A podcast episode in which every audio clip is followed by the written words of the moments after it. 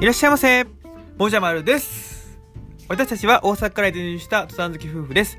この番組では登山のハウトゥー系 YouTuber を、えーしながら山小屋みたいなゲストハウスの起業を目指している私たち夫婦のこぼれ話を月水金でお届けしております。ということで今日も元気にやっていきたいんですけれどもあのね、ちょっとね、これ YouTube 見てくださってる方はもう一目でわかると思うんですけれども、実は今日僕一人で配信してるんですね。で、これね、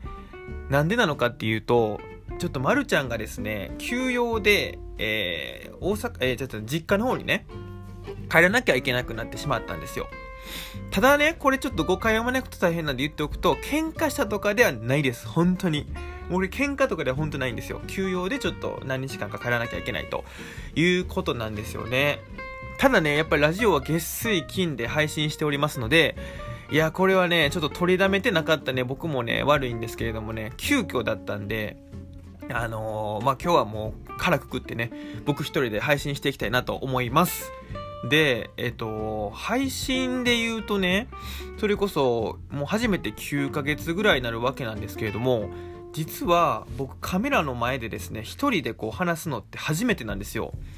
でいつもはね横にねあの奥さんまるちゃんがいるのでえっ、ー、となんかこうね困った時とかチラって見ればねまるちゃんがこう話をファッと振ってくれたりしてねあうんの呼吸みたいな感じでできてたんですけどもねあのもし困ったとしてもね誰にも頼れないってこんなに心細いのかなってね今すごいこう不安になってます。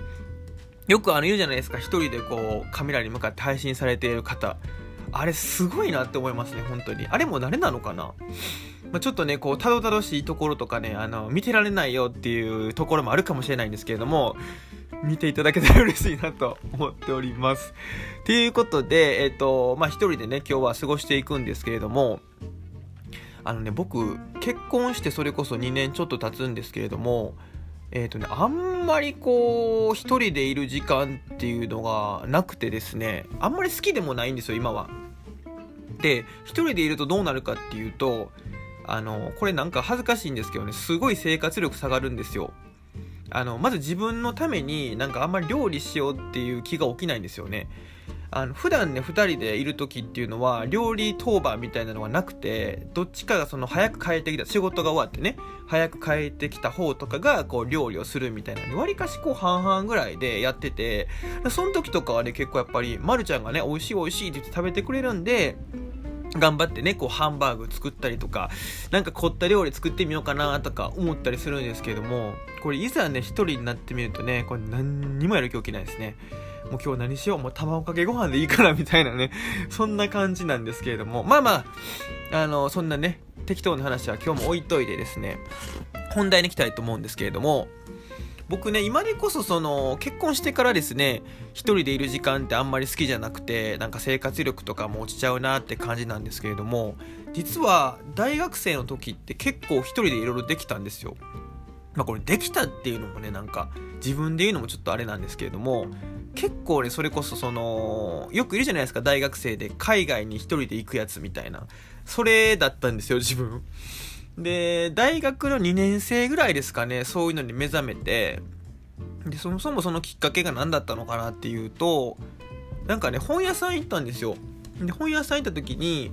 えっ、ー、となんか自己啓発の自己啓発の棚みたいなのがあってでそこをパーって見ていってるとねなんか、えーと、死ぬまでにやりたい100のこと書き出してみようみたいななんかそういう内容の本があってでそれ見てるとなんかね若いうちていうか学生時代はすごい時間がありますよねみたいなだからその時にしかできないことってあのちょっと考えてみてくださいみたいな内容だったんですよ。ほんで、例えみたいなところになんか海外旅行みたいなの書いてて、確かに、まあ、仕事に就いたら、まあ、取れてね、取れて1週間とか、まあ、長くて取れるんかな2週間とかぐらいなのかなとか休みね思っててそうすると例えばその海外にね長期でこう周遊したりとかってなかなかやりづらいよねとか考え出してじゃあ今時間あるしやろっかみたいな感じで本当にそっから1ヶ月後ぐらいですかねあの本当に少ないお金もだけ持ってねあ出た。これ田舎特有のあれなんですよ。あの5時になったら鳴るサイレンみたいなやつなんですけどちょっとまあこのサイレンをねバックにこう撮りたいなと思うんですけれども本当にその少ないお金だけ持って飛行機で乗ってねビューンってイン飛んだんですよインドに。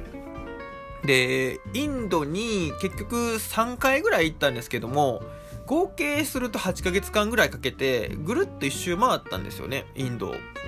でまあいろんなねことがあったんですけれどもその中のね一つちょっと今日はエピソードをお話したいなと思ってまして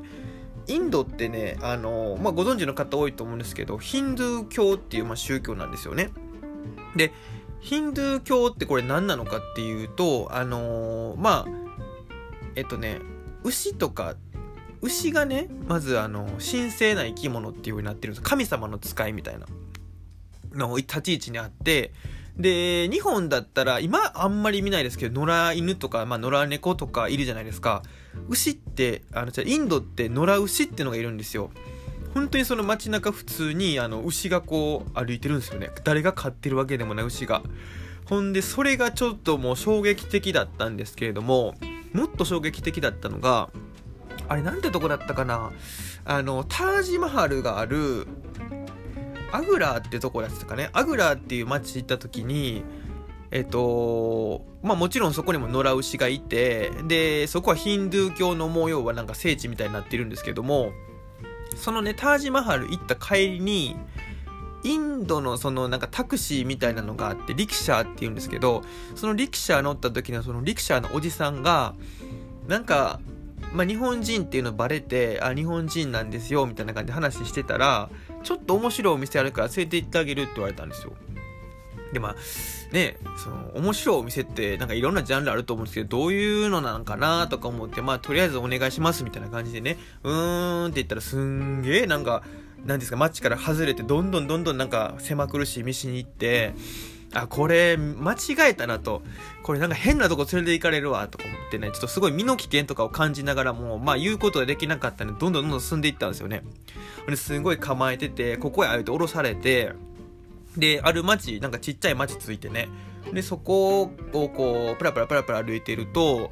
なんか、えっとね、食堂みたいなのがね、あってね。で、ここや言われて、で、入ったんですよ、カランカランみたいな。カランカランってなったかな？それはちょっとわからないんですけど、ここカランカランって入って、ほんで、あの、その、リクシャーのね、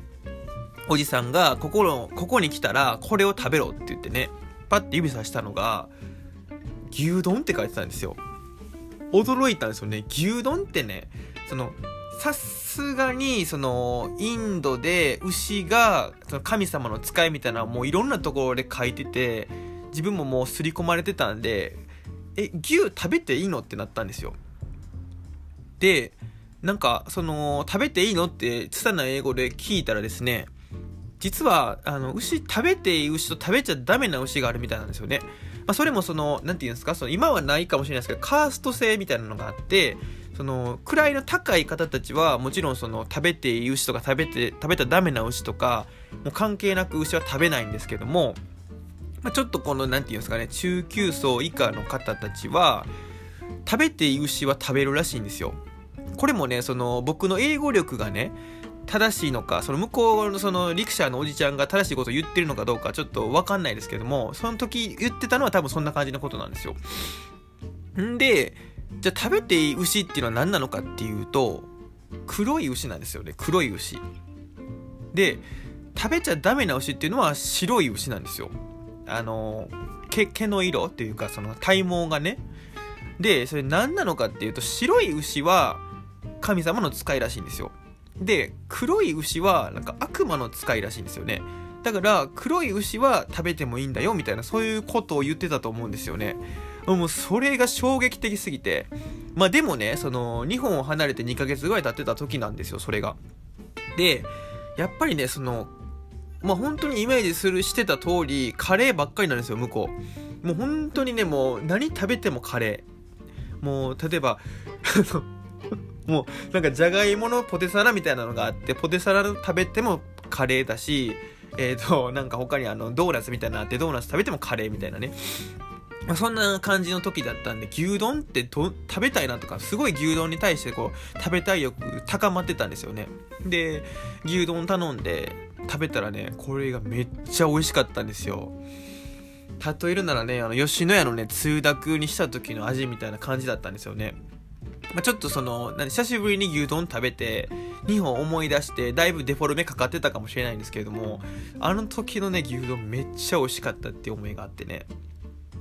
で、なんかそんな思いもあ、そんなね、体験もして、やっぱインドってなんかこう、面白いな掘ったらもっと面白いなと思って結局3回行ったって話なんですけどもね。